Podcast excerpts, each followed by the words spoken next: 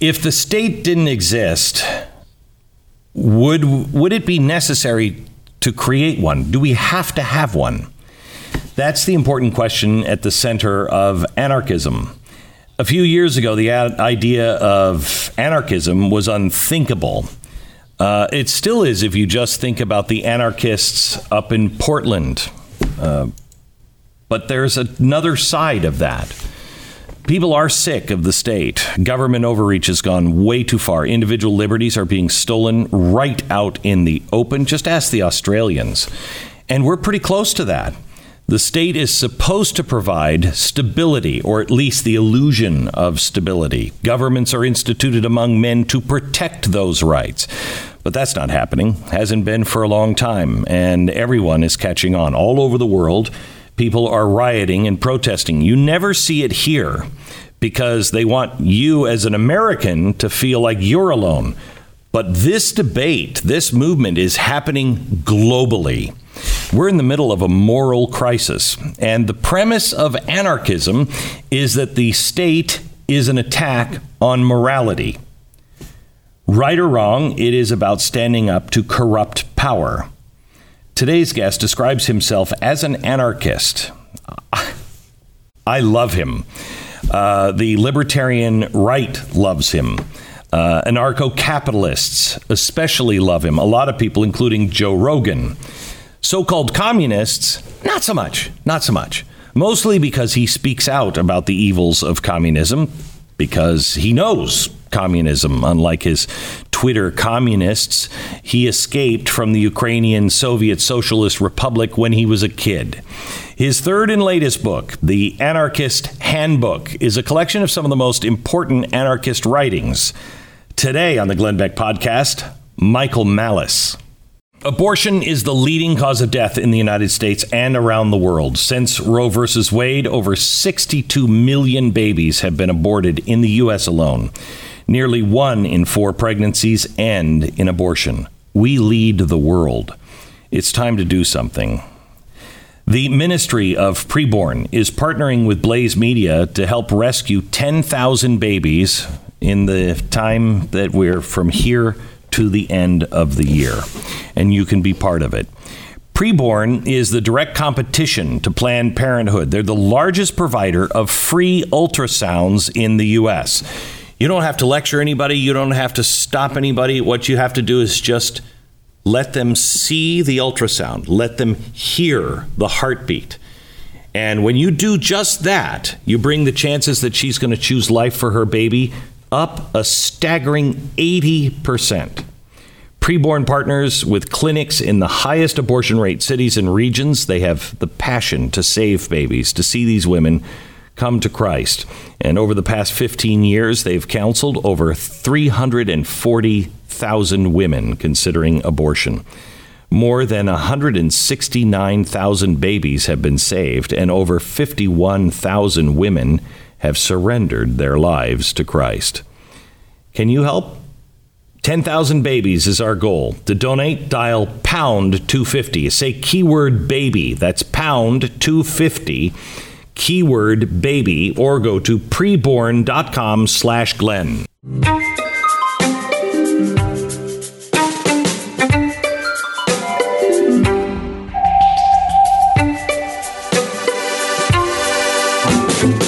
Oh, this is going to be fun. Yeah. This is going to be fun. Uh, I don't even know where to start now. Uh, Rosemary's Baby, uh, being blocked by uh, Mia Farrow, uh, which you, I mean, you have to have a lot of things you wear as a badge of honor. Uh, sure. I've, I was Brooklyn spelling bee champion in 1986. no, come on. I was. I still have the jacket. It fits now. that, that was one of the first of my many badges of honor. Yeah, you are diminutive, if you will. yes, I'm 4'11. Are you? No, you're not. don't, don't, don't, ruin my, my, my troll. I mean, the, I mean the. You The are. mic- look at our mics, I yeah. know, and if you look at the picture on the screen, I look like an enormous giant. well, that's because you've been eating all that KFC, Mr. Sanders. I have been. I have been. I've let myself go. Um, I'm thrilled to have you on because you, um, you know, I was. I, I'm. I'm good friends with Penn Jillette. I would live in a country run by Penn Jillette or not run by Penn Jillette um, uh, at any time. Uh, I think he's a good moral man, and he's an anarchist. Yes, and a man of peace. I remember a fr- uh, my friend Maddox had been on his show, and they had clowned him pretty hard. And Maddox tweeted at him, and Penn just said, "I don't remember this, but if I hurt your feelings, I sincerely apologize, and I'm sorry if it brought you harm." And I'm sure he meant it. And that's his personality. Oh, he, he was on Howard Stern like 20 years ago, and Yeah. Gary Dell'Abate said, you know, once you held me down, it tickled me, and it really, you're a big guy. It kind of bothered me. And he goes, I'm very, like, he was obviously hurt Oh no, it. yeah, he's he's a really decent man. Yeah. and I think when you when people think of anarchists, Yeah. And by the way, I just want to say, please, I don't want to go to prison because I interviewed you. Do you know what I mean? Sure. Because I think we're we're close to that. We're all just going to be rounded up and locked into prison. So Well, I, I'd be working for those guards because I'm looking out for number one. So if I got to turn that dime to turn you in, Glenn Beck, that, that, I'm not going to hesitate. It's not even going to be a question. and I'll lock you in that cell and I I'll tell wave you, at you. it wasn't. I was for peace. He was just saying violent. He was making me say violent he was stuff. threatening the vice president. Yeah. um, uh, most people think of an anarchist and they think of the black flag and they think of the morons up in, uh, well, I'm sorry if that offends you, but the morons up in Portland that are just setting things on fire. You mean Mayor Wheeler? well, yes, yes. Um, and, and, you know, you look at, there seems to be a lot of hate um, and just destruction. And I Yeah, think isn't it that's- great? well, no. Do you, you don't hate the state? Uh, You don't hate No, an organization that keeps people from being able to say goodbye to their mom as she's dying in the hospital. You don't hate an organization that tells a little girl she can't have a lemonade stand because she doesn't have a license. You don't hate an organization that tells people they can't protect their families in their own home despite what it says in the Constitution. I do. Okay, so I, I, I do as well. I don't know if I would classify it as hate in this case because I don't think we should go out and firebomb things. Okay. I just don't. Um, I, I think um, we are way I don't off. think so either, just to be clear. Okay. Okay. Except you've got TNT on your lapel. Yeah, well, you've got a skull and crossbones on your shirt. well, I wore that for you. I mean, I thought Tell that. Tell secret that, society. When they when they round you up, that's not going to help you. Oh, I wore it No, really? I wore, you made me do it. Malice made me do it. I know. I, I know the bushes. I'm okay. um, the, uh, the the things that we see on the streets of just burn it down. Explain. Explain what what an anarchist wants. Explain what the, the the utopian It's not- view. the utopian view is that the Constitution is going to restrain government, despite 200 years of, uh, of evidence to the contrary. That's the utopian view. It's completely delusional and contradicts history. The anarchist view is you do not speak for me. And everything else is application. The reason I put together the Anarchist Handbook as a collection of historical essays by, by various anarchists of the Right. past is, as I say in the back, the back cover, the black flag comes in many colors. So anarchism has historically been a um, doctrine of revolutionary terror. An anarchist met, made Teddy Roosevelt president. Uh, in Russia, certainly anarchists Right. were bomb throwers. In Britain, the word anarchist is synonymous with terrorist. There's that Sex Pistol song, yep, Anarchy yep. in the UK. They're referring to "I want to destroy passersby" is the lyric. But anarchism is also a ideology of peace. It is an ideology that says authority is not legitimate. Uh, that the idea that someone who wins a popularity contest is going to have any kind of say Correct. over my life is a joke. Mm-hmm. And the only reason we even consider this ludicrous philosophy of authority as legitimate is because we've been taught to the contrary in government schools since we were children. I, I so far I agree. So far I agree. So anarchism just means uh, l- not having a belief in the state and believing as well that a voluntary society, a peaceful society, is the optimal one. But it's not utopian in the same way if I sat here and said to you, I'm going to cure cancer, we would both think that's a great goal. Doesn't mean there's not going to be murders, there's not going to be other diseases, there's not going to be problems, there's not going to be hurricanes. Uh, And by the way, um, Joe Biden has already made the promise that he's going to cure cancer. Yeah, yeah, right, So- right. So, uh, well, first he should cure incontinence. Yeah. But but it is basically the idea that authority is inherently illegitimate, and I do not understand how anyone, or I do understand, but I think it's unfortunate that people can look at the status quo and say this system is the best we can do. Well, I, I would kind of fall where Churchill was. It's the worst, but it's the best one we have right now. But Churchill got his ass handed to him by FDR and Truman and Stalin, and you saw what happened to Britain as a consequence of World War II. It was completely marginalized, and then he got voted out in favor of Clement Attlee, who introduced the welfare state. So maybe Churchill wasn't as smart as, as you know historically we think. Well, I mean, as people, you know, the idea. I think the. Would you say the founders were anarchists? No. They were not. Of course They're not. The founders were uh, hardcore centralizers of government. They they increased the power of what became Washington to an enormous degree. Correct. But the original idea of the Declaration of Independence, Right. of we're going to build this, then the the Constitution is how to, and that's been violated from the beginning. I mean, it just No, the Articles of Confederation were how to. The Constitution was a centralization and an illegal one.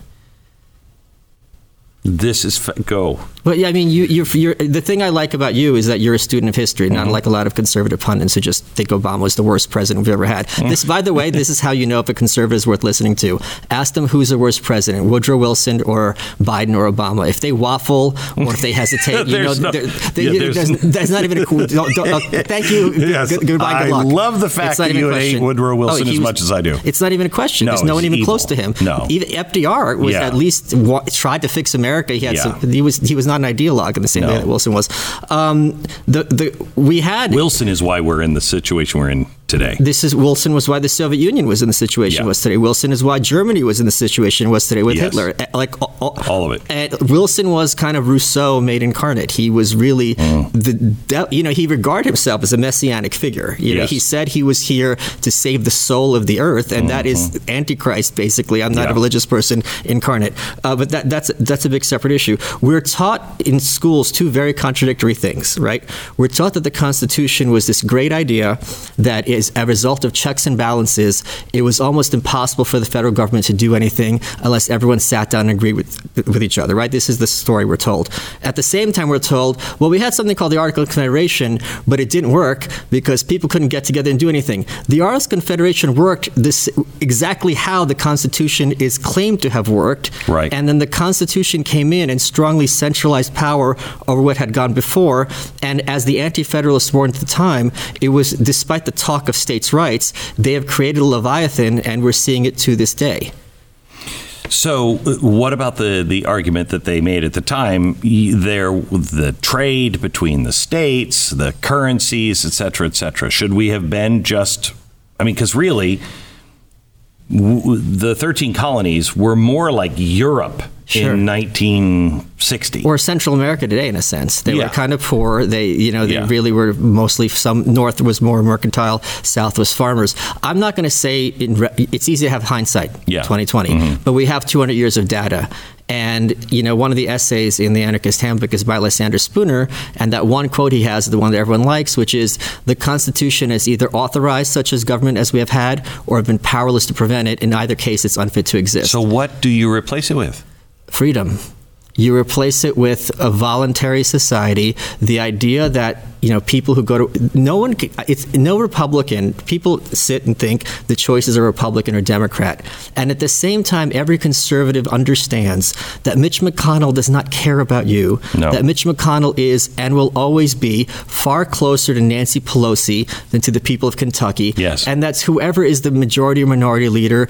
It's George Carlin has that line. It's a big club, and you ain't in it. Mm-hmm. And this has been going on for a very long time. Even the you know even when conservatives talk about how great it was when Reagan sat down with Tip O'Neill, they still exploded the budget at the time. Yes. I mean, Reagan was a great president, especially in international affairs. But in terms of spending, this was the big kind of uh, deal with the Leap devil. forward, yeah. Right. Like I'm going I'm going to get my tax cuts and you guys get your spending increases and we both go home and sell it to our voters and everyone wins, but the people who lose are the American people. And we also saw it under Trump. How, how, what he like 7 trillion dollars to the national debt. Yeah. Uh, it's, it's a quarter of the national debt and now the Democrats are correctly throwing in the Republicans' faces. They're saying you're going to be fiscal conservatives now. Where were you when you guys had the congressional majority? There was not even an attempt. No one is even talking about cutting 1 cent from Obama's budget. If President Trump said, we're going to go back to the budget from before Obama was uh, in, in president, 2008,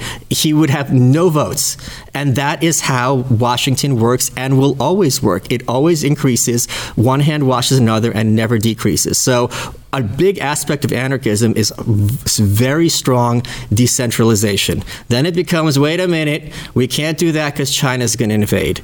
China has invaded Canada. China has invaded Britain. This Chinese boogeyman, and I'm not saying the Chinese are they're a very evil country. Uh-huh. They definitely have world designs. That's uh-huh. not even a question. But to say that we have to live our lives, our lives to do the opposite of whatever China wants is in effect to let them lead us. And I do not want to be led by the Chinese or by the Washingtonians. Okay, so with George Washington's farewell address, sure, if we would have done those things we would be in a lot better shape today. Sure. If um, wait, so it went off the rail in the 1700s. You're admitting this? No, I no, yeah, I am. Yeah, yeah. No, no, no. I, I think I think by 1830 America was gone, completely gone by by what they would have thought oh, was yeah, America. Yeah, yeah.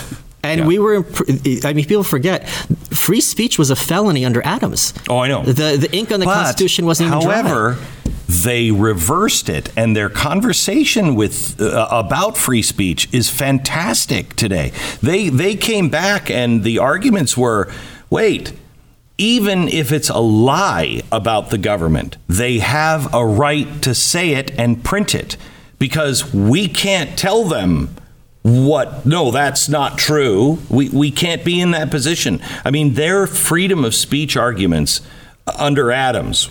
Fantastic, fantastic, and should be read by everybody today. Yeah, but my rights are not up for discussion or for argument, let alone a vote. So the the claim that Congress is in a position somehow to sit down and adjudicate whether it's acceptable for me to criticize them no, no, is obscene. But that's, but that's what they were saying. That's yeah, what that but was. They the... were in that position to have that discussion. I don't want Correct. those men to sit there and feel that it's up to them to discuss so whether you... I have rights or whether I don't have rights. They do not have that right. I agree with you. I agree with you. I agree with the the the idea that we're all endowed with rights. Yes. And there's not a limited number of rights. Right. It's an endless number of rights. Correct. I get I agree with that.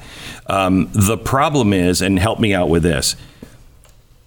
There's a lot of people out. I mean, you know, um, if you if you uh, if you don't look, anybody who says man is naturally good is somebody I could pretty much dismiss as an idiot. Correct. Okay, our nature we're animals. That's, and, uh, that's exactly correct. They're not naturally good. Naturally, human beings are basically animals, animals, and animals right. are often kind, and animals are often cruel. Correct. And so, it, it, it, what are you going to do to restrain the animals when they get any kind of power at all? Well, you have to make sure they don't get power. Now, how do you do that? Uh, you do that by having uh, things decentralized. You do that by not electing demagogues and not having paths for demagogues to. That's not what people do. People, bad people, bad people stir people up to sure. get them into the tribal mindset and then we go conquer that tribe and then take it over. You know what I mean? Oh, I, I, that's a big concern, and the, the, this is a big issue why free speech is so important. It's very easy and has been for 200 years if you have a kind of a cabal having control of the megaphone and the microphone to dictate what the conversation is and isn't. Anything outside of that, this this this network couldn't have existed 20 years ago, right? Because you're going to have ABC, NBC, CBS. There were three different flavors of progressivism. Correct. You could go at home, turn on the evening news, feel like you're making a choice. Noam Chomsky was also an anarchist. He's a hardcore left anarchist. I'm going to bungle the quote, but he says the way that they have control is having very intense debate within strictly limited parameters. Yes. So now, thanks to social media, thanks to the decentralization of microphones like these, anyone uh, including some random jerk from Texas like myself who has an opinion, is now in a position to go toe to toe with one of the apparatchiks from the New York Times. And on the screen, we look equal because I have a blue check. And now different people, and here's the thing this is why we have a, people who are on the side of liberty have a big advantage. There's an enormous asymmetry between truth and lies.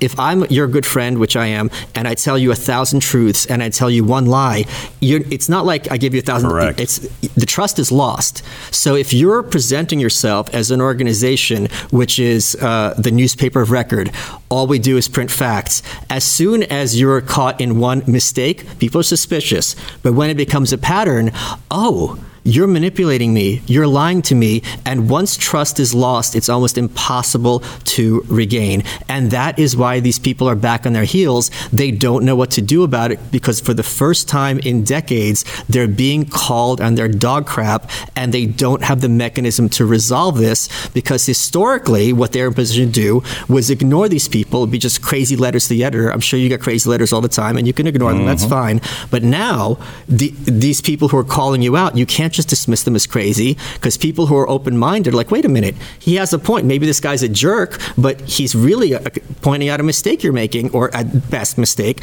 Why are you pretending this wasn't a. And we just saw this the other day with Joe Rogan when he had Sanjay Gupta on his show, uh, the CNN's chief medical apparatchik, and called him out on his crap. And the guy you would think if he had like Biden on or Kamala Harris, they'd be able to tap dance because politicians are good Correct. at being called in the crap. Joe doesn't. Joe's really great at it. Yeah. Uh, he does not get enough credit of how fast he had been historically on his feet. I remember there was one video when he, it's called a gaff. He had someone there. He goes, "Why don't you stand up and let everyone give you, uh, uh, uh give, uh, so everyone can see you?" And the guy had been in a wheelchair, and Biden immediately pivots and he goes, Oh, how silly of me. You know what? We're all going to stand for you. And he got the whole audience. And that's how quickly he caught himself. He was very good at that. But Dr. Gupta was terrible because he goes to the CNN offices, talks to CNN people, goes home in his car, and never has to interact with the hoi polloi. But now, as corporate media's share of the market is shrinking, they can't make bestsellers within their ecosystem. They have to go out to the, to the blogs, to the podcasts, to the internet uh, where all the energy and the intellectual momentum is, and that's when they're exposed because they're not in their little fortress where they're immune from criticism. So here's where we have a real problem in the country. I think is we have the politicians who know they're in trouble. They yes, know they're in trouble. Um, then you have the media who knows they're in trouble. To some extent, some are very delusional. I think. Yeah, yeah, yeah. But anybody who has open eyes can see yes. on the horizon it's not going to end well for us. Uh, and then you have social media and Google that temporarily need some things from the government, and the government knows I'll give you these things if you help me control these people. And they're all colluding together. And it is a, and, and they're doing it with big banking now because of cryptocurrency. We are in the we're in a uh, fight of the titans. You you right missed now. the source of the poison. Who are you missing in that picture? Where where does the poison start? Who are the big villains here that you left out? The universities. Oh yeah, okay. The universities. the universities is where the the toxic poison was, starts. I was thinking more of George Soros, but I thought no, you. No, it's the universities because yeah. the universities train all those other yeah, outlets correct. to be shock troops for the progressive militia. Right. So once uh, people who are red pilled and who are skeptical of this kind of overclass start turning their guns I'm not speaking literally, on the universities, that's when the jig is up for them. And what's amazing is, as humorless, self righteous, pompous and obnoxious as corporate journalists are, they fare better in all these metrics than college professors. If you see how they um, speak on Twitter, like Laurence Tribe is a great example. You would think he's a, I think, a dean or he's high up at Harvard Law. On paper, Harvard Law right. professor, we know this guy's going to be brilliant. I mean, mm-hmm. no matter what his politics are, this guy's no no mm-hmm. dummy. But when you look how he tweets, it's like everyone's boomer grandma uh, on, on posting on Facebook. There's there's there's no sophistication there. There's it's just pure emotionalism. And when you see how these people are exposed, you're a big fan of The Wizard of Oz, pay no attention to the man behind the curtain. Once that curtain's pulled back, it's like, wait a minute, I'm deferring to this guy. He's a buffoon. He mm-hmm. might be very mm-hmm. bright in terms of the law, but in terms of his political analysis, there's no one home. And that is why I'm so hopeful and optimistic about the future of this country. Because in the 50s, uh, uh, when you went to high school, going to university was the. You're you're three six, aren't you? I'm shrinking, I'm shrinking. This table is either getting bigger or you're getting smaller. Uh, but going to college was uh, the GI Bill. This was the big accomplishment for so many Americans. My son went to college. My daughter went to college first in my, our family. This was a big step up for many Americans. Mm-hmm. Now, people are realizing wait a minute. First of all, there's alternatives. Why am I wasting four years of my life throwing money down the drain when I could start a business online and I get my resume? So these are two paths that are being built right now to uh-huh. getting good resume and uh-huh. skills. But second, my daughter, who's this beautiful kid who loves me, we have fun at Thanksgiving, goes off to Columbia, comes home as a swamp walrus who's unrecognizable. Why am I doing this to my family? Right. And turning Americans against the university system, not against intelligence, not against education, specific against the university system, is really going to be the next step. And they're not going to see it coming, and it's going to be absolutely beautiful. One of the things I propose, just one, one quick thing Yeah, yeah. quickly, is to seize all university endowments and distribute that money as reparations, because that turns two big elements of the left against each other, and that is where the mayhem and where I kind of thrive. But wouldn't that, for an anarchist, wouldn't that be the worst thing to do to seize somebody's property? yeah, I'll, I'll bite that bullet. Okay. All right. And you're dead serious. Oh, yeah. Yeah. All right. All right. All right. Um, so, uh, uh, how is it going to happen with the universities? You say they're not going to see it coming. I'm not s- suggesting. Uh, Do you do you see this? Because I think we're running out of time. I think a giant cage is being made for America and the world. The cage has been there for a long time. yeah, I agree with that. So it's not being made. It's, it had been made. You- You're seeing yeah, but you're. I, I think you are seeing. You remember the Johnny Cash song "One Piece at a Time"? Sure. Okay, I think that's it's been happening for a hundred years. Correct. but It's longer. been 100 years, right? yeah. Uh, and uh, but now they're just throwing in the final pieces here. You know, the financial stuff, the Great Reset stuff is terrifying. Terrifying. Sure. And it's going to take an event or the economy tanking, which is on the horizon. Something's going to happen, and it's lockdown. we had lockdown and we survived it. Don't you get it? So th- this, it's always better. Martin Luther King, who I, I, you know, I know Boomers love him, so I kind of hesitant to quote him, but something that he did very effectively, and why he won, is that he forced racists to go face to face with the consequences of their racism. He said, "Look, you can hate black people, you could think we should be Jim Crow, all that, so on and so forth. Are you comfortable with men and women?" In suits who are standing there to be attacked by dogs and fire hoses and cops. Is this really what you're comfortable with? And there's many people who were still racist, who were still prejudiced, who were like, you know what? That's too much. I, am not for Gandhi this." and Martin Luther King had that. Mm-hmm. And they were like, I, I, I can be prejudiced and think the races are separate, but this, this, This is, is- not what yeah, I'm for. correct. So it's all, and using force is always more expensive. First of all, the people who are implementing the force are putting themselves in danger, which most people don't want to do. And second, people who are in the middle, and you know, you and I are political animals, but we realize most people shouldn't or want to care about politics. They just want to live their lives, feed their Correct. families, go to their jobs. If they turn on the TV and they see authoritarian force, many of them will love it because, as Mencken said, the average man does not want to be free; he simply wants to be safe. But many of them are like, "Wait a minute, you don't have to be Republican, Democrat, liberal, whatever." In Canada, as, as I'm sure you've covered on the show, they were arresting pastors for having a mm-hmm. church service. You do not have to be a Christian to turn the TV on and be like, "Wait a minute, how did we get to this point?"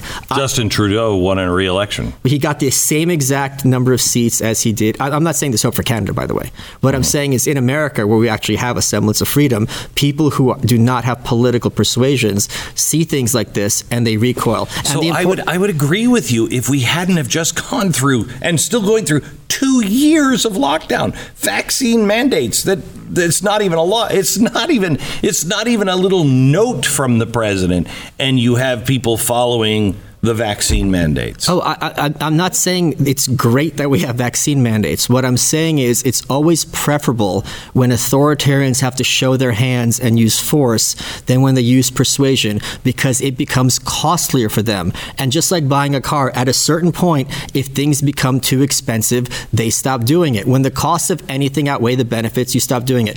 Uh, prohibition. Prohibition is a great example. At a certain point, the violence, especially toward the violence toward Right. police, became so expensive that the cops were like, "We're not doing this anymore. I'm not getting shot because someone wants to have moonshine." Right. And the law, the constitu- There was that senator, I forget his name, who said it'll be easier for the, a hummingbird to fly to the moon with the Washington Monument tied to its tail than that prohibition be repealed. And it was repealed within what 12 years Yeah. because the costs became too expensive. And that is what's going to end up happening at a certain point. People are going to be like, we're not doing this. And it's just going to ratchet up. And I think So we're going does it concern you though? Uh, I mean, because I agree with you, but we're living now in a different world. We're living in a world where AI is playing a bigger role. Sure. Um, surveillance is off the charts. Sure. I mean, you know, you you turn this country dark, which I think we're there. I mean, Afghanistan showed me we are not the country I always hoped that we were.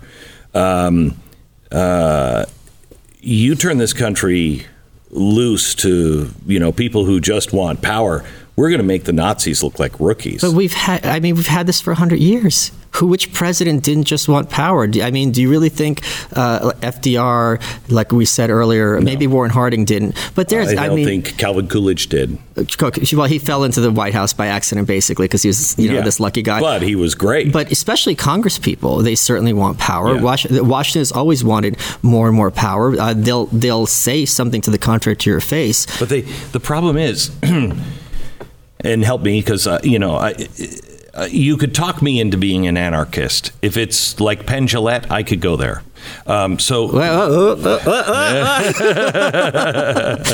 um, uh, but I, I, I, you know, the problem has been they defanged the Senate from being uh, a protector of the states. Right. Um, Woodrow Wilson changed everything, taxes. Uh, the way we consume news, absolutely uh, everything, and so they w- there's no and right now there's no balance of government. The- the- They, they so what? Who foresaw a branch saying, "Oh, I don't want my power. I just want to sit here. You go do all of that." The, the idea was that these three branches were supposed to protect their turf. Congress just gave it up. Just gave it up. And really, so is the Supreme Court. I mean, so I, I'm, I'm, I'm not understanding the question. You're not going to find solace through Washington. Like you're certainly, as an anarchist, I'm not going to say Washington's going to have the answers. And, and conservatives recently realized if you're fighting the Battle of Washington, you're fighting in the fourth quarter.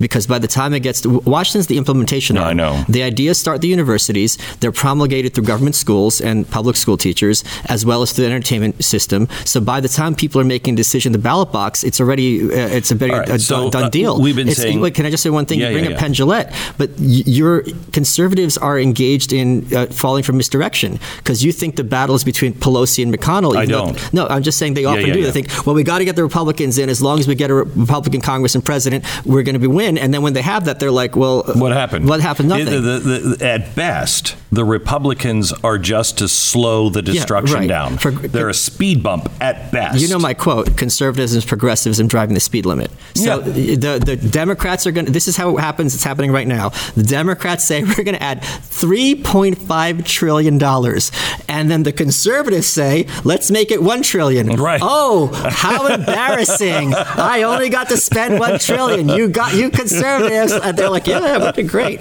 I mean, it's you're Right, laughing, but that's the farce. No, I know it is. I know it is. There's not been one uh, um, department that the conservatives have even tried to repeal. You would think at least they would do it just for the, to get their base excited, like, oh, we're going to repeal Department of Energy. Like, let, come on, vote for us, give us donor money. They don't even. It's not even a pretense. No, I know. I, I, I, uh, I mean, I, I think the only kind of president that would be uh, worthy to would be able to change anything would be the guy who, but he'd never be elected. Would be the guy who says, "See all these departments?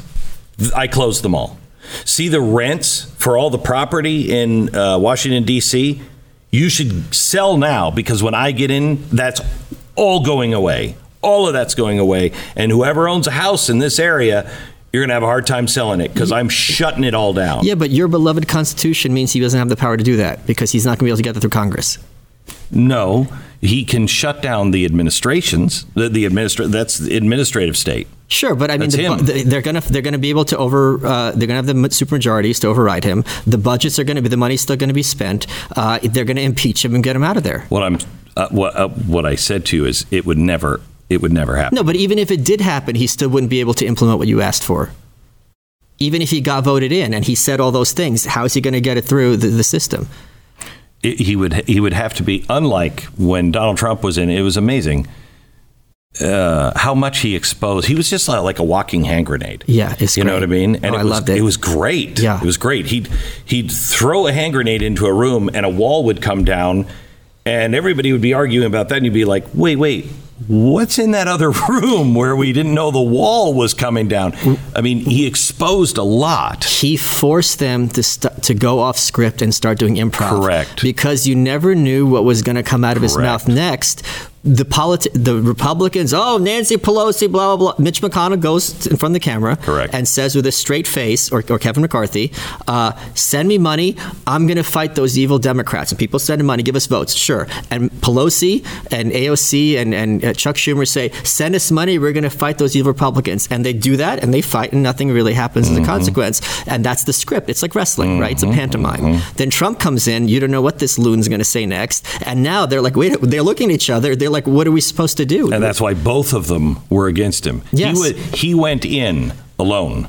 And you can't do it alone. One guy can't do it, and the president shouldn't. I mean, the crazy thing is, is uh, so many people were afraid of Barack Obama when he was in office because of the things he was doing. And then the other half, when the next president comes in, the other half is afraid of what Donald Trump is going Right. to do. That's a sign this is broken because no president should be able to affect you like that. No president, no one person But should be able to broken. have that. That's the way the system's supposed to work by design. It's supposed to work for the sake of the politicians. So how do you? Okay, so let's just talk about. And can I just say one more thing because this Yeah. thing is key because it's not just about spending money. You know, if we waste money, like worse things have happened. Let's just talk about the depravity of the ruling class. Amy Robach got caught on a hot mic talking about how she had all the goods on Jeffrey Epstein, right? And ABC News was exposed. The only person who suffered consequences that they were covering up for this, like like child trafficker was someone who was later at CBS who they thought accessed the file Correct. and they fi- CBS fired the former ABC employee apparently incorrectly. Kevin McCarthy. Uh, I think he was either uh, House Majority Leader or House Minority Leader at the time. Fired off an angry letter demanding ABC say, wait a minute, you guys had the goods on this child predator and you sat on this? You never called the authority? Answer me. Have you heard anything about that since? No. It's all for show. They don't care about the most depraved behaviors of people who are powerful. We're seeing that now in. But now we're seeing it. 30 years ago, you wouldn't see any of this. Correct. 30 years ago, we, it, you and I, again, are both old enough to remember that if it wasn't for the internet, people would say with a straight face that Monica Lewinsky was a stalker who was obsessed with the president, and Oh, these yeah. claims that he had an affair with someone who's his daughter's age is crazy, widely discredited Republican talk conspiracy theory. until uh, Dr- Drudge, Drudge. opened the door and changed the world. Right. So Change the this is why I'm so hopeful because now it's harder and harder for them to hide their depravity and malfeasance. Except it doesn't seem to matter to a lot of people. See, the- doesn't. It's never a numbers game. I'm not a Democrat. Meaning I'm not an advocate of democracy. The majority cannot reason. They're going to go with the winners, whoever the winners are.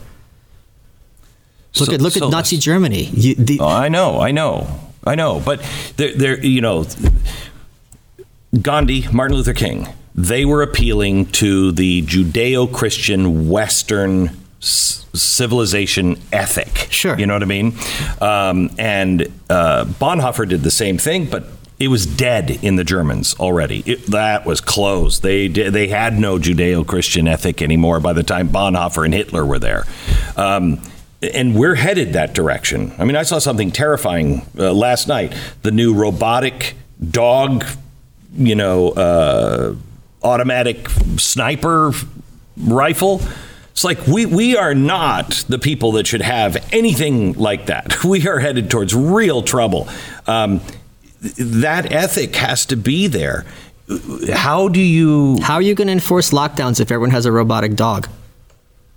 No, I mean the Pentagon with the Yeah, what I'm gun. saying is at a certain point, this technology becomes democratized. And, and, and popular accessible. I mean, the fact that America, Australia, I was on Elijah's show uh, um, a couple of weeks ago. Mm-hmm. The, uh, uh, Australia has settled, in my view, and I think the view of pretty much everyone listening to the show, the gun control issue forever.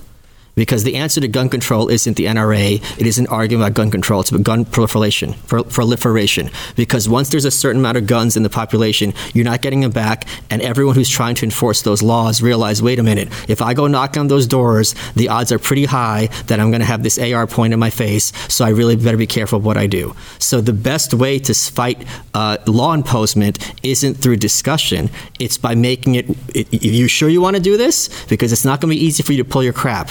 And that's what America has demonstrated historically and what we're demonstrating now. I mean, how many guns do we have in this country? It's wonderful. The more Oh, the yeah. merrier. Yeah, yeah. And I think some smart Republican is going to pass a law, uh, like we had before the, in the colonial period, to have gun ownership be a mandate using the same kind of principles of Obamacare. If you don't own a gun, you could pay a fine, but everyone in this state or country or, or uh, sorry, county has to be armed.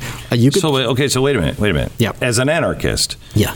You know, I don't believe, and I know how you feel about the police, and I want to get into that. But Oh, sure. Um, You sure you want to get into that? yeah, I do, I do, I do. Sure. Um, because I look at the police as both good and bad. However, um, the police should not uh, look. The reason why we have police is because I can't do my job and watch my house and make sure somebody is doing. I need I need somebody, need and it could be private. No, no, no. Okay. It could be You need private. security. You need security. I need security. 100%. Everyone needs security. So the towns, when we were little, we all got together and said, "Let's hire this guy, and he'll be our security, and we'll all put in for it." Sure. Okay. But I can't give him a right to do things that I can't do. I can have a citizen's arrest. I can hold them till, you know, we all get together and say, let's have a fair trial for this guy. I have those rights. The problem with police is they take things that if I can't do it, they can't do it. No, the problem with the police is that they're government monopoly. So the same reasons you're not for socialized medicine is why you should be against socialized uh, private security or personal security. Uh, whenever you have a government monopoly on any service, whether it's education, whether it's healthcare, whether it's security, you're going to have no accountability. You're going to have mass death, and you're going to have enormous inefficiencies and costs. And they're also going to be a huge incentive for that organization to make sure the problem perpetuates because that's where their budgets increase. So we saw in last year how the people who the police stood down while buildings are being burned down and people being killed, whereas when people tried to defend their property, those are the ones that the police arrested. They bent the knee to Black Lives Matter, and people who are back the blue were the ones who were locked in jail. Okay, but wait. I'm a guy who has had private security for 15 years. No one likes a show off. Uh, it has cost me an arm and a leg to keep my family safe. Sure. And I've had to do it. Sure. Um, however, in those 15, 20 years that I've had this, I've, I have recognized that even the best security um, people will grow the threat, grow the business. You know, it's a private thing. So it, Sure. it still is exactly the same, even if it's owned by a private individual. It, it's not exactly the same because you're having very limited competition in this area. If you look at Uber, like you're, we're at the point in the market where if you're, if I came to you 15 years ago and said, you know, we should have Uber, you'd be like, look, only the fat cats are going to have limousines. What about the regular people? It's too expensive. Correct. If you make it easier for someone to become a security guard, uh, someone, let's suppose someone's ex-military, right? Someone who is uh, trained or has to pass some licensing. I'm not, I'm an anarchist, but still, there's ways to kind of make it not. Uh, So you're an anarchist, but you there there is some No, I'm just. Oh no, you can have private licensing. That's an easy one, right? It's just like you have kosher food. You know, I'm just saying uh, to make it easy for people to get to where I am. Uh, baby steps. Uh, to have a, the police right now don't prevent crime. They just show up at your house after you've been burglarized and take a report. And there's not even. You know, it's funny when you watch sitcoms, right? On sitcoms, a character will be burglarized. The cops show up. They're like, "We'll look around." Even in this imaginary world, there's not even any possibility you're going to get your stuff back. If security was private, right, uh, completely privatized or much more market oriented, if you got robbed, that company who who is responsible for security would pay you to get your stuff back. It's insane that this organization says we're going to make sure that you're safe in your home, and then you're like, I, I got robbed and my kid got killed. Like, man, sucks to be you. Well, good luck with that. There's no accountability. There's no pretense that you're going to get what your tax money is paying for. So if you had it with a private system, if you had um, a competition within the security industry, just like with Uber, just like with healthcare, it would be a lot safer and there would be a lot more security. If you want to find a cop, This- they're not. They're, it's like the, the Bangles song. If you want to find a cop, they're hanging out at the donut shop. Go to the mall. The places where security is private are the safest places. If you go to a bar full of young men full of testosterone and alcohol, it's going to be a lot safer than the subway, public parks, and alleys because those are the areas that the government has taken control of security. Whereas a building has a doorman, a hotel where everyone is a stranger, not local to the area, they can commit a crime and get out of Dodge. It's still safer for you in a hotel room than it is for you to be in Central Park. I buy into all of this, but that's you're driving a car that is going in the exact opposite direction of where it seems the world is going. Correct. The world is going to bigger and bigger. It's all going to fail. They keep doing the same thing and just making it bigger. Right. Right. That's the that this is why we're going to win because they keep doing the same thing. They Okay, do so not I- hold on, I let me hear finish my this. point. They do not have the ability or capacity to change gears because they also don't have the ability to recognize what the problem is. They're all talking in circles to each other, CNN, the New York Times, Harvard, and Correct. DC. So everything outside of this they want to dismiss as uh, either conspiracy theory, white supremacist, whatever word they want to use to kind of dismiss you, not hear it. But increasing number of people are seeking alternatives to what we've all been trained to believe since we we're children. And at a certain point, it's going to be very, very expensive for them to keep the lid on that pot. And at a point after that, people are going to be like, why are we buying into this crap to begin with? This is America. Revolution is our heritage. I, I used to believe that. I don't know if I believe that anymore. But it's not a numbers game, Glenn. It's, it's and every society is made up of intellectual elites, and I know the word elite has some kind of negative connotations, but I mean people who are making talking politics, talking issues, and everyone else follows along because the average person does not have the interest or capacity to think through these things. Just like you and I don't understand weather. We know we're not meteorologists. Mm-hmm. We're going to listen to the weatherman, or you know whatever. At a certain point, if you have enough public voices who are making things that make sense, that resonate with people, it gets harder and harder for the power elite to impose their will because Trump was elected just out of spite. People went to that voting booth and said, You all told me I effectively have to vote for this guy. I'm morally depraved if I don't. You know what? Screw you. I'm an American. I'm going to do the opposite. And I think we we had a big fallback with the uh, lockdowns for sure. But there's plenty of people, and those are the ones who matter, who are going to make things harder and harder for this crap to. And also, here's the other thing uh, to be implemented. Uh, conservatives need to understand that it's not only the right where you need to look for sources for pushback. Unions have uh, the postal office. If there's any organization that sh- if, if if vaccines are to fight COVID, as they say, the number one group that needs to be uh, uh, vaccinated would be postal workers. They're literally going to everyone's house, everyone. So if they have a disease, everyone's going to get it. You would think the one most important group to be healthy would be them, but there's an exemption for them in in uh, uh, Biden's uh, law. Right now, we saw air traffic, um, airline pilots are fighting back. We're seeing cops in Chicago. I'm sure you heard that story. They told mm-hmm. Lori Lightfoot, "We're not doing this." So it's not always who you would think would be the allies who are going to be the organic allies when fighting authoritarianism. Oh, I think we're in this. We're in the. At least I am. I'm. I'm in bed with the strangest bedfellows. I mean, it's like, really? I didn't think that. I mean, we're supposed to hate each other. Right, that's what they want. Right, and I don't. Or I It- could hate you on certain issues. Sure, sure, and, sure. But on this one, no. Yeah, but it's but it's again. I, I come back to the Bill of Rights. If you can give me the Bill of Rights, do, do you agree on the just look? Give me ten of the Bill of Rights. Just the Bill of Rights. Just second. what? It's the second one. That's I just need. I just Yeah, need yeah. two A. Right, but just do you believe in these things? If you do, I'm in. I'm in. I could live next to anybody. Just don't try to tell others what to do. Or you could tell, try to tell them. That's Yeah, yeah. persuasion. Tell me what you Don't- want. don't force them exactly to do it. Well, that's the anarchist principle. So welcome to anarchism, Glenn. no, seriously, that's all it is. It's like do not force me to do what you want. You have to persuade me. So then, how do you get the strange communist anarchists? Well, the the original anarchists were communists. Mikhail, if you, there's an essay um, in the Anarchist Handbook from 1867, so exactly 50 years before the Soviet Union was formed, Mikhail Bakunin, who was Marx's big rival for international communism in the 1800s, correctly predicted and anticipated what the Soviet Union would look like, and his words resonate really strongly today because he talked about how we're going to have a reign of the scientific and the people who have science on their side are going to be smart. And God help you if you're not one on uh, one of these science people. And it's when you read it now, it's just chilling. So they were wrong, in my opinion, because they thought, absent the state, everyone's going to get along. There's not really going to be crime. There's going to be this kind of working together. That's not necess- that's not true at all in terms of their economic analysis. Because Wait, this, wait, wait, wait. But that's where we were about when I was talking about, you know, natural man.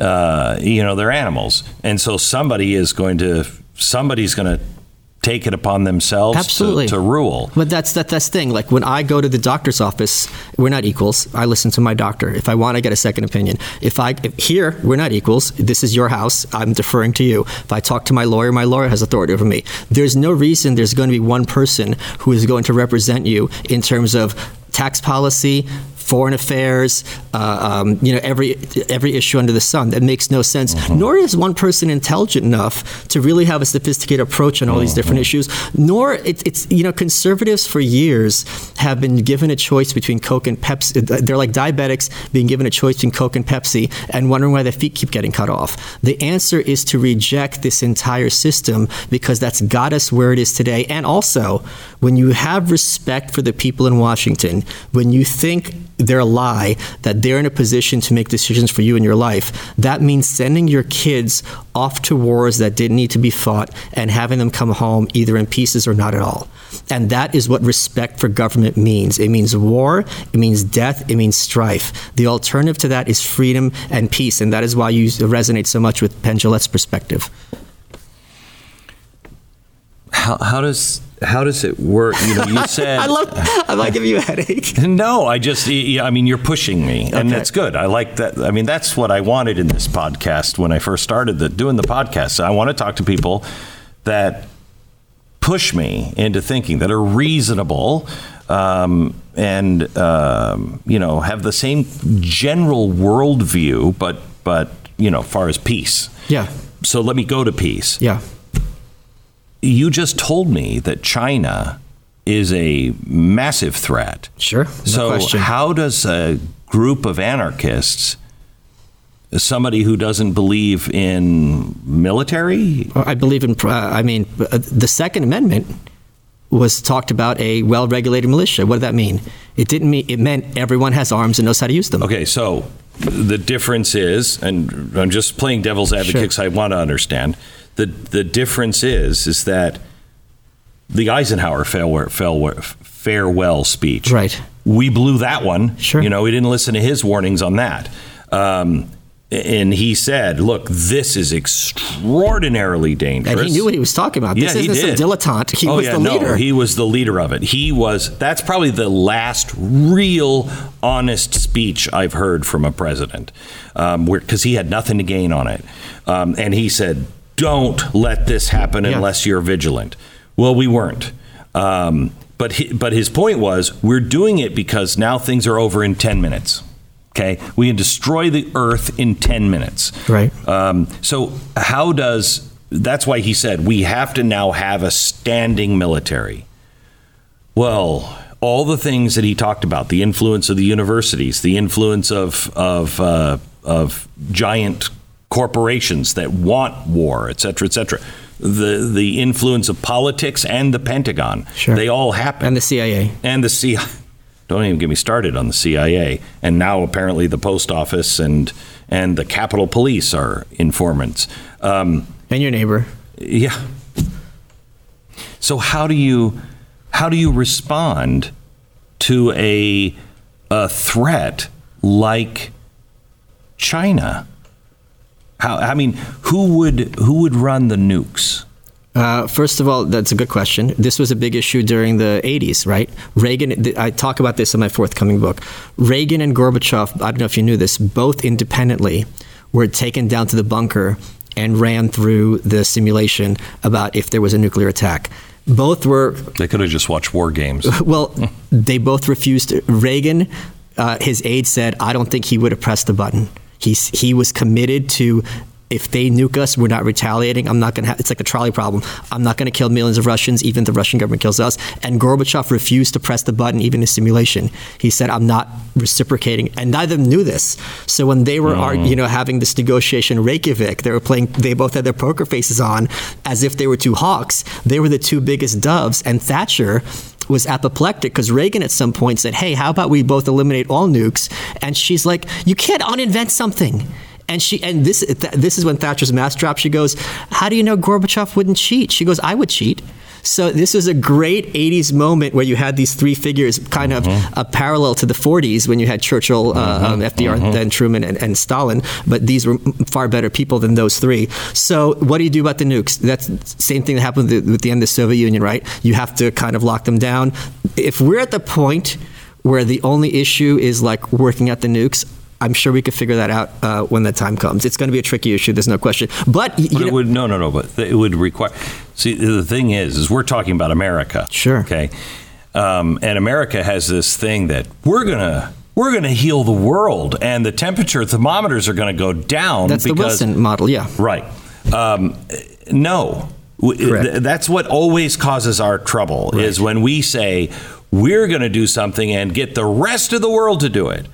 So China's not going to do that. They're not going to heal the world and sure. make the temperature go down by getting rid of coal plants. Not, not going to happen. Not a possibility. Not a possibility. Um, not a possibility that they won't take their aggressive stance. Taiwan, bye bye. Um, they're going to. That, that's who they are. Okay. So we can't just say, well, who controls the nukes? Well, we'll have to negotiate that. You can't negotiate with Iran. You can't negotiate with China on that. What? Well, I mean, we have been negotiating with, with Iran. Uh, I mean, we didn't do it successfully. Barack Obama paid them a lot of money. Uh, Donald Trump, in effect, did negotiation because he killed. Remember that we, we how quickly we forget when Trump killed that big Iranian general who was like the George Washington yeah, yeah, of the Middle yeah, East. Oh my God, they're going to retaliate terrorism. How could you do that? Then crickets. There's absolutely nothing happened as a consequence. Uh, nuclear issues and international affairs are going to be complicated under any system. Uh, my big concern is to decrease America's bases all over the world, uh, to eliminate the idea that if there's a problem anywhere, we need boots on the ground there. We were told by the corporate press that if we didn't have boots on the ground in Syria, this is going to be another Holocaust. This is what they invoked, and that the Kurdish people were, exter- were going to be exterminated. We heard nothing about it when that didn't happen, and it's amazing that all those people, those apparatchiks on those screens who were advocating for this, in the, arguing for gen- saying that genocide would happen, they had no consequences for their lies in demanding that American soldiers uh, put themselves in danger for the sake of people who managed to do not well, but certainly weren't wiped off the face of the earth. Well, I will tell you the Yazidis, many of the Yazidis and many of the Christians were moved by my organization. Good. I mean, we did it privately. I mean, they were in danger, but I agree with you that. But they weren't talking about the Yazidis. The, I, I, am sure we were. I'm sure you saw that video of that Yazidi woman who was on the floor. Was at the Iraqi parliament mm-hmm. where she said, "They're coming to us. They're killing us. They're mm-hmm. murdering us," and everyone mm-hmm. else stood up with solidarity and put their heads down. Mm-hmm. And it was very disturbing to see but no one, mm, and they were the ones who were real danger because they were a, a, yeah. a people who have been around for thousands of years. Mm-hmm. Their religion's very old, historical, you know, a very unique philosophy. It would have been fair for all of these hacks to bring up the Yazidi people who were genuinely in danger, who were genuinely in danger of being wiped off the face of the earth because there's so few of them.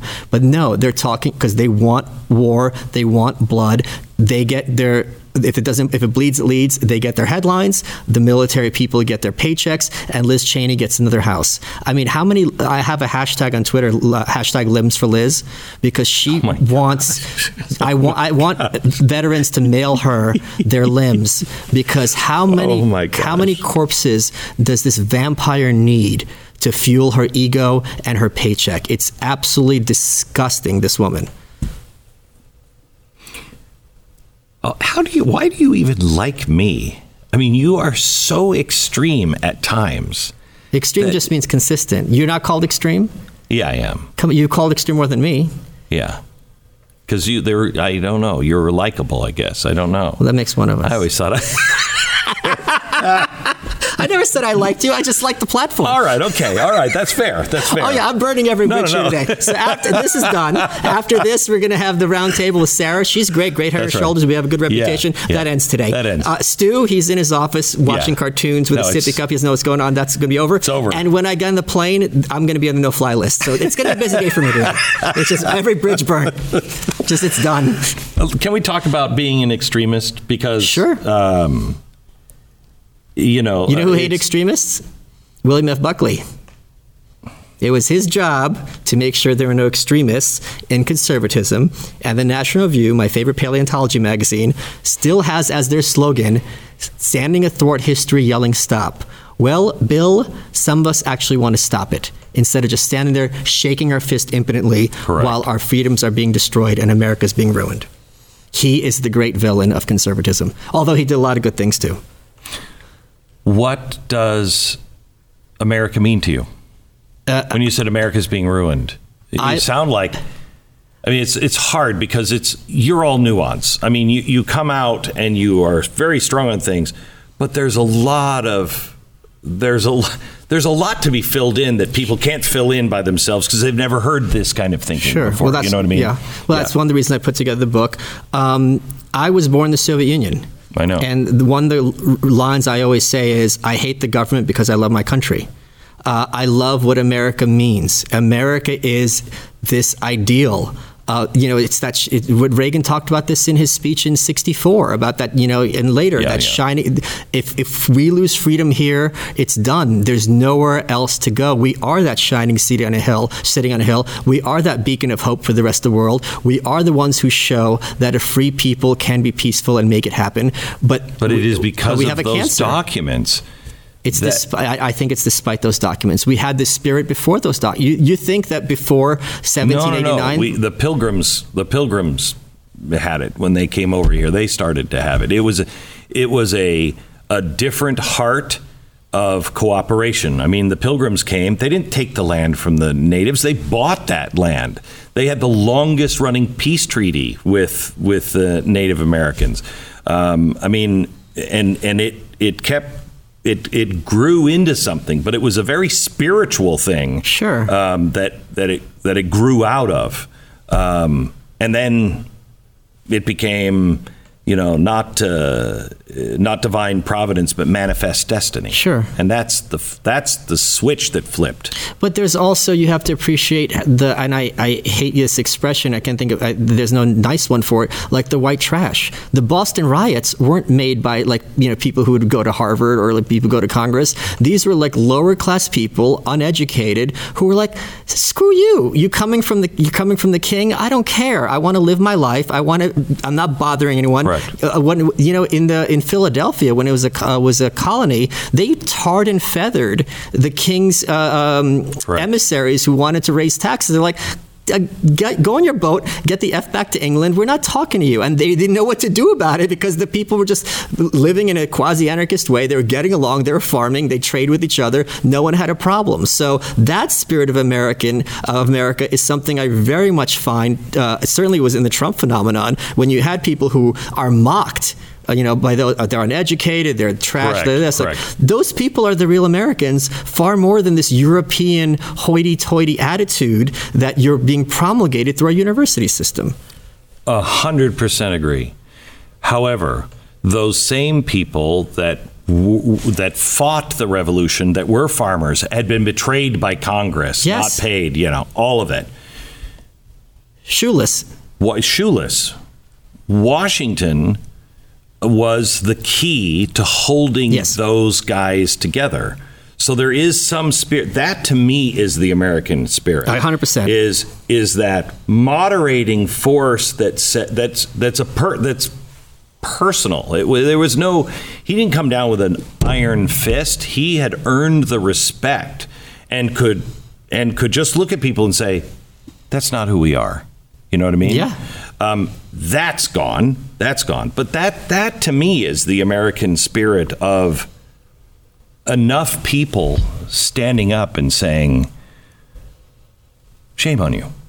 Yeah, Shame on ha- yeah, I agree with you. But that's dead. So how do we get? It's not dead? It's on life support. It's not dead. If we're still talking, it's not dead. And, and I think we have to be very specific here. Just because they've been at this for a long time, it's not that they're winning. It's that they have the momentum. Again, this has been built since Wilson and even a little bit before. Richard Ely, who was Mm-hmm. uh, Woodrow Wilson's professor, started the American Economics uh, uh, Association in order to promulgate socialism through the universities. This has been going on for a very, very Long long, time. time. And now, finally, uh, the population has the tools to make a more level playing field, and they can't win on a level playing field because they do not have truth and facts on their side, which is why there's such a need for them to have a monopoly on the conversation, and why they were having a meltdown for how many 20 years when Fox, just Fox, was creating as if Fox is some kind of radical, you know, jihadi organization.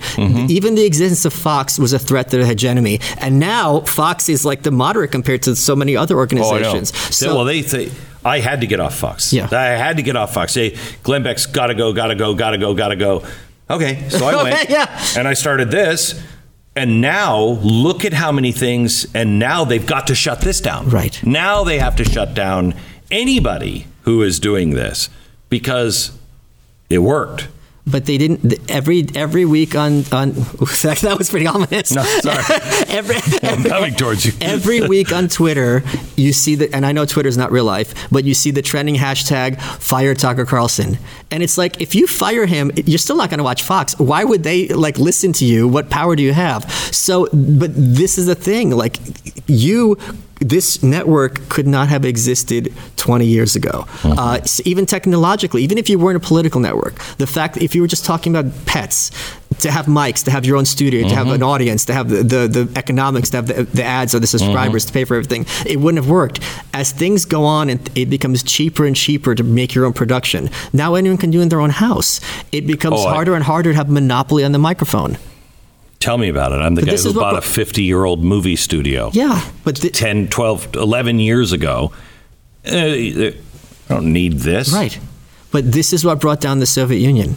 Because at a certain point, that cynicism where people are looking at each other and be like, you don't believe this crap, do you? They're like, no, of course not. Like, look at, you know what it is? Here's another way that, that this is going to. How many videos have you seen on, on social media of some corporate journalist or some politician put the mask on, when the cameras are on and then they take it off as soon. So when you see that, you don't have to have any view on uh, um, vaccines or masks or COVID. All you have to do is look at it and be like, I don't know what's the situation on, but this person is clearly playing for the cameras. And it takes that little to get people to have that much contempt for the people who deserve all of our contempt and much worse. So you're a, you're a, you sound like a real optimist. I am so certain that we're going to win. It's not even funny. Because look, that. but look who we're up against. These aren't impressive Oh, people. I know. How can you look at AOC and think that she's an insurmountable foe? How can you look at Don Lemon and say, you know what, I can't win against this guy. He's just too smart and powerful. It, it's it's so bizarre because for years Republicans just have it in their idea uh, and correctly that they're the punching bag in Washington because Democrats at Congress for 40 years straight, their job was to kind of complain but then just sh- shut up and go home. They had no real power and they kind of have this battered wife syndrome. And then when Trump came along, they're like, wait a minute. If we can get this loon into the White House, who's a complete, who has no political experience, no one is going to know what he's going to do. If we have that ability, here's something else I, I That did change everything. yeah, but that changed if everything. I said to you in 2000, in everyone listening to this in 2014, which of these two things is more likely? Texas will declare secession uh, from America, or Donald Trump becomes elected president. Every single person would say Texas, Yeah. and they would have been right to do. I mean, this is ridiculous. It's Yeah. not happening, and it, that, this did happen. So if that's possible, then to say Anything's possible. To say, and there's a great deal of ruin in a nation. I forgot who that quote was, but look how bad Sweden got. Look how bad many England, Britain. I, I, I can't wait for you to read my my next book because that is about this point. Look at Britain in the 70s. They didn't have electricity, Horrible, yeah. and now look at them. It's not good, but it's certainly not done. But there was still a leader. Uh, you know, the Yes. Americans were there in some degree, still freedom exists and an engine was there. Sure. If our engine goes down, I mean, That's a big if. yeah, I know that, but you I know, agree. you're not you're not funding uh, any kind of fossil fuels anymore. All that funding is going away. We are not going for our own natural resources. Um, all the cars that will be coming out beginning 2025, they'll all be at least hybrid. By 2030, the entire fleet of everything except for possibly Bugatti, they haven't said yet, will be electric. Where are you plugging all those in?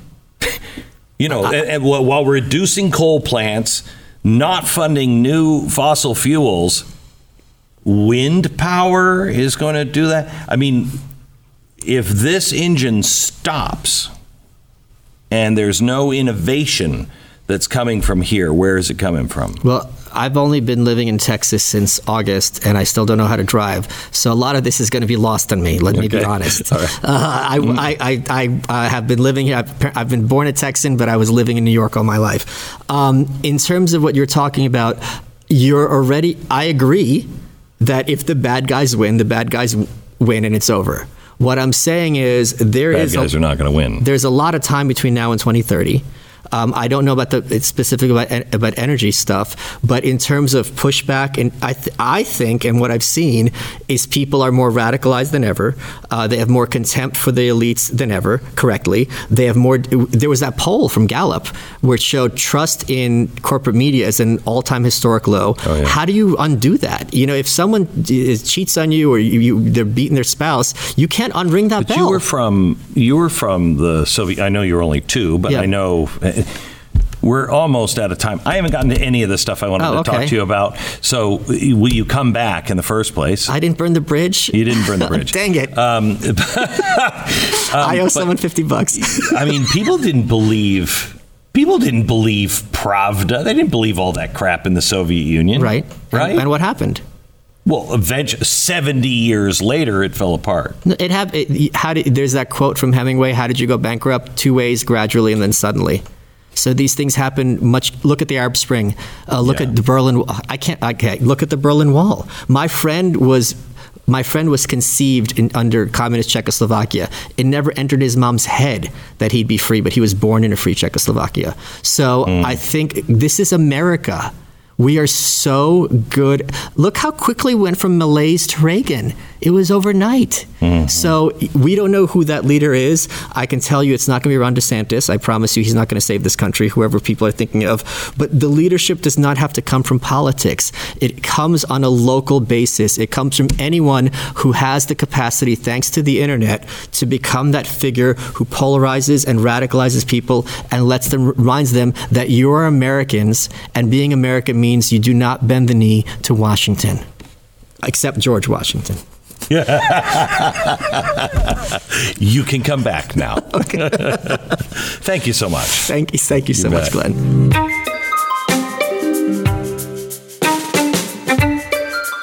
Just a reminder I'd love you to rate and subscribe to the podcast and pass this on to a friend so it can be discovered by other people.